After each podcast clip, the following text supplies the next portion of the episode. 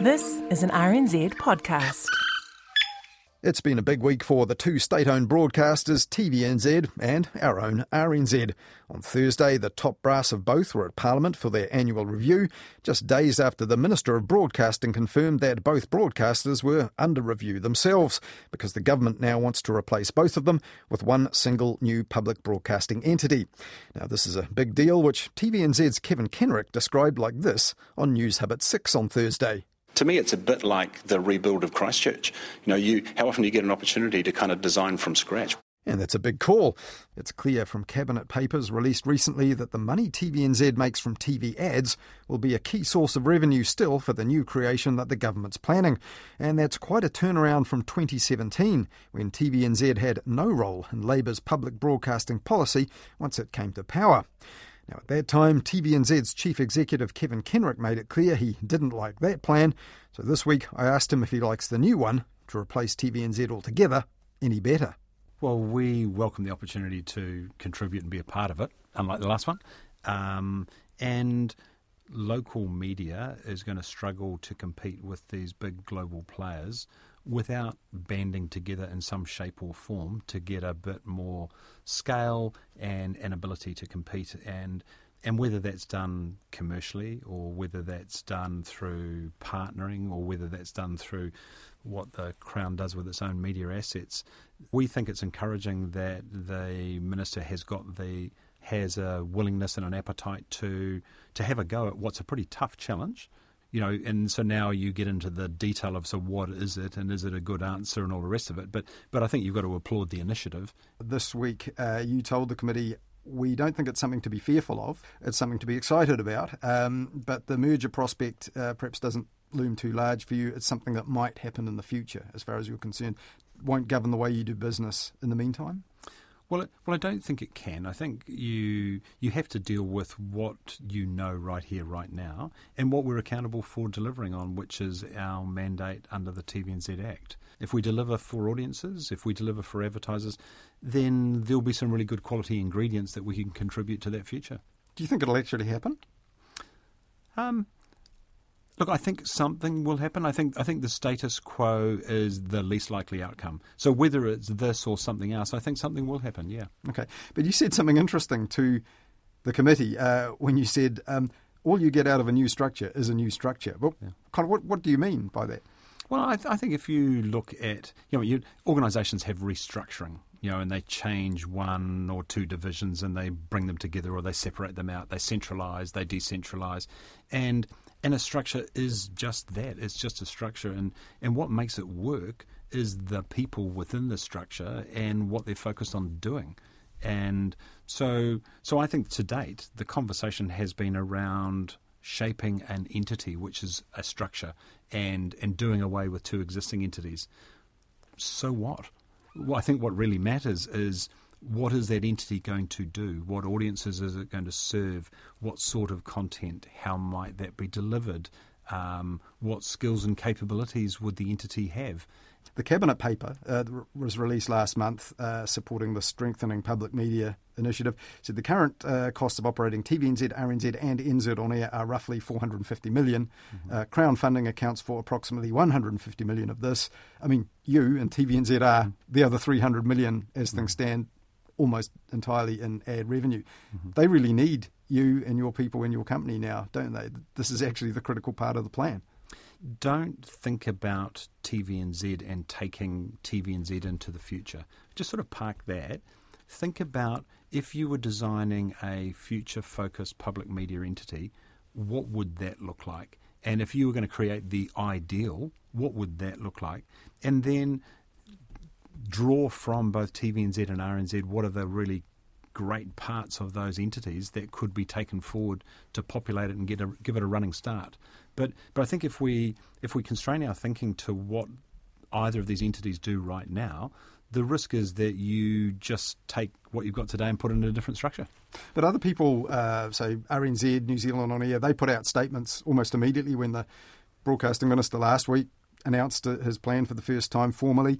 Um, and they put out these statements. We welcome the, the strengthening of public media. You did one for the advertisers, um, mm. immediately saying, look, this might not even happen. There's an mm-hmm. election. Mm. so, I mean, it's pretty clear, isn't it, that you were saying to businesses, we will fight to ensure that you have a platform to promote your goods and services to the customers. So, I mean, mm-hmm. that's really your focus. That's a line in the sand, isn't it? Saying that we're not going to give up all this ad revenue. Well, I, I think the it's the, the thing that had been missing in the conversation was the benefit to New Zealand businesses. So all the focus was about the people who were going to consume the content, and in, in, in TVNZ, we've got two really critical stakeholders. It's the viewers and it's the, the businesses that choose to advertise with us. And and I just look at that and think, why can't you have both? You know, why would you disadvantage one versus another? I, I, I do think it would be crazy if New Zealand got to the stage where New Zealand businesses didn't have access to TV advertising to build and grow their businesses and promote their goods and services. You go, wow, that's a world first that I wouldn't necessarily be that proud of. Do you want to lead this new public media entity? You're the longest serving uh, broadcast chief executive in this country. Oh, I don't know that tenure's got anything to do with it. I mean, from from my point of view, I'm I'm keen to contribute and be a part of creating something which is hopefully going to be really special and is going to benefit future generations. The cabinet papers that were released for this say uh, officials have identified a range of mechanisms to create interim arrangements. So, uh, if this thing is to be in place by 2023, uh, and they say letters of expectation have been sent to the boards to make it clear what is wanted, and those are blacked out in the papers that have been released to the public. Uh, I mean, what is it they want you to do in this interim period? Because that's really important, isn't it? That's pretty yeah. key to what the structure will end up being. Yeah, I mean, we, we don't yet know. So we haven't received a letter of expectation at this point in time. There will be some things that we could do in the interim that would assist the creation of this future entity if that's if that's the ultimate decision.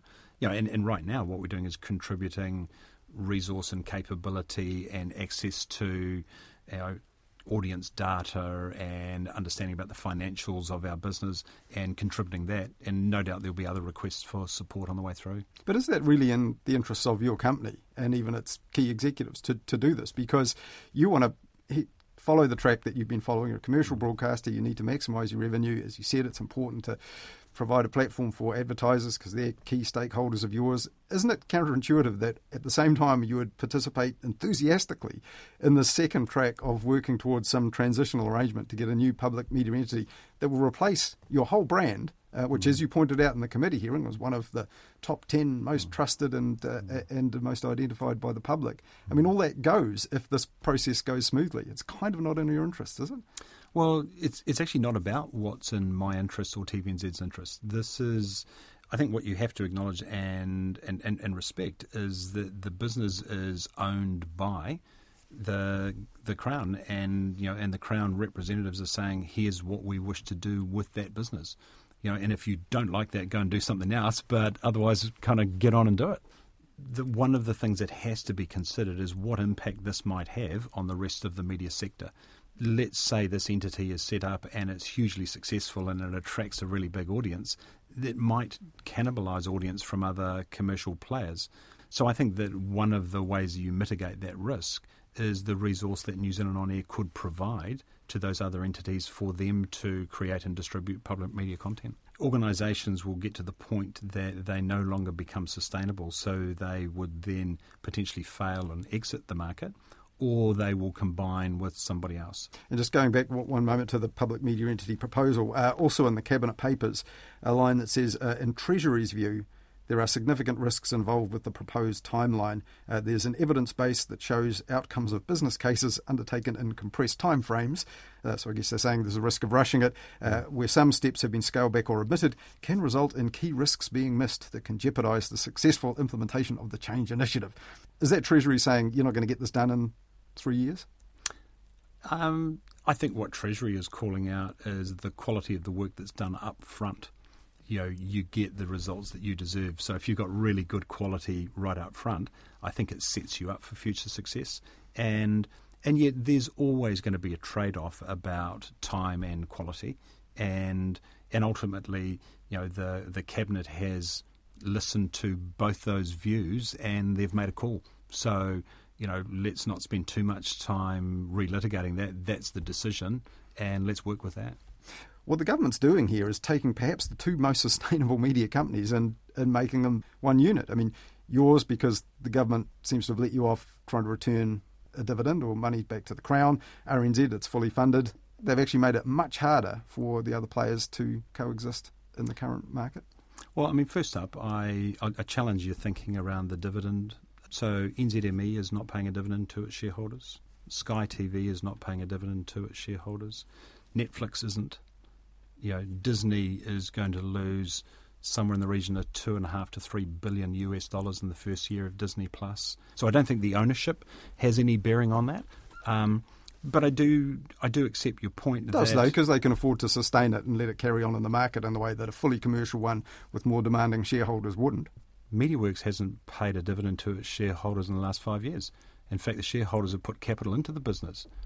Um, NZME is not paying to its shareholders. Sky's not paying to its shareholders. They can't so, carry on doing that, whereas so, TVNZ probably could um, because the government would, wouldn't want to see it fall.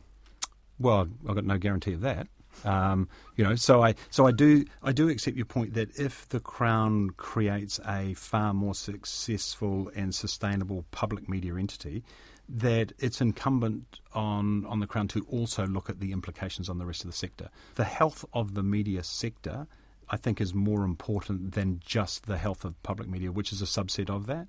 And and you know, I mean, I'd like to think that the business case will will actually spend some time looking at the implications of that. And another thing that you mentioned in the committee uh, was sport. Mm. So it must have been a bummer for you that the uh, All Blacks didn't do better in the Rugby World Cup, and you probably did quite well out of the dramas around Spark Sport and the streaming and all of that. um, however, uh, are you going to be investing more in that? It sounds like you've got the America's Cup coming up the, the next year. Um, yeah. But is this going to be more important to you? And, and if there is a new public media entity 2023 and beyond, do you think that should incorporate premium sport, the stuff people have paid for in the past, as a free service to uh, the public? I mean, ultimately, that comes down to the charter that is set by and signed off by cabinet. You know, so you know, it's it's not going to be my decision. Um, my personal view is, I think there is value in maximising participation in sport, and one of the ways I think you do that, because I think that contributes to you know an active, healthy our society. One of the ways I think you can do that is by showcasing more sport and you know and, and, and putting aspirational role models in front of people. You mean so free to air screening of cricket to take an example, more people will see it, more people will want to play than otherwise if it had been on a subscription service that only a minority get to see. Yeah, look, I mean, I, I, I think there's value in it, but you know, I'm I'm a bit of a sports fan, so I'm going to view it that way, and and I think you know the the charter's got to reflect who are the audiences and what are their needs, and I think that's you know, and it's, it's a bit like the recent example that you've had, you know, with um, with RNZ. You know, there is a group who passionately love classical music. You know, there's also a group who would love more youth-based music, and it's you know, it's how do you how do you provide something that's relevant to a broad range of people, and and how do you take the things which have got non-financial benefits and make that more broadly available and accessible well, currently that's a bit of an easier sum for you at TVNZ as it is now because the advertisers make their mind up because you deliver the audience to them. So it's kind of the advertiser, well, yeah, if that'll get enough viewers, we'll, we'll back that, then you're in business. Under a yeah. charter, I mean, it's happened in the past. Okay, you might not be called TVNZ under this new public media thing that the government want, but same deal, isn't it? You've got a set of public principles and they will still want money off television advertising within this new public media company you know, there are any number of models around the world. You know, there's RTE that has got a dual fan, dual funding mandate. Um, SBS in Australia. Um, none of these are the ideal. And you say, gee, well, we'll just pick it up and copy that. But I think there's lessons to be learnt from all of them. And I mean, that's the task for Ministry of Culture and Heritage in terms of completing this analysis. Is there one particular country where you think they have a system you think we should be closest to or should aim at? The the thing that was interesting, I, I, spent some time about a year or so ago, and I and I visited a number of players um, to see what we could learn from them. And the one thing that was true for all of them was they all felt that their model was suboptimal. There were limitations, so no one felt they had the ideal one. Um, but I, I, I think the important thing for us to look at is let's look at countries that are not dissimilar to TV or to, to New Zealand. Let's look at that countries that have got a similar population. Um, let's look at countries that may may have other similarities. You you can look at what happens in these more populous areas. You look at what's happening in the US. Um, you could look at what's happening in China. That's not directly applicable to the New Zealand market. So I would tend to look at places like Ireland. I'd look at the Nordic countries, you know, and and see what we can learn from those. And uh, finally, Deborah Russell MP, um, towards the end of your annual review before Parliament, um, said she wants to see a dog show uh, back on television. We talked about premium sport. Uh, will you be going back to your company and looking for a green light for that in the, in the coming uh, summer season? So coincidentally, we uh, we are currently uh, looking for participation for people with dogs for a show that we're doing. So I, so I don't know whether Deborah's actually seen our promotion of that, and, and she's, this, put, she's, putting in an early bid. Is um, this more like dogs yeah. do the funniest things, or is this going to be competitive actual? Oh like no, the old dog show. No, no, less about the old dog show. I think um, there's a lot of New Zealanders who have pets, and a lot of them are really passionate about them. So we think this is an area that's worth exploring. But I think it'll be a contemporary spin on that. That was TVNZ Chief Executive Kevin Kenrick talking to me there about TVNZ's planning for the creation of a new public media entity by 2023, which would replace TVNZ altogether and RNZ too if it comes to pass.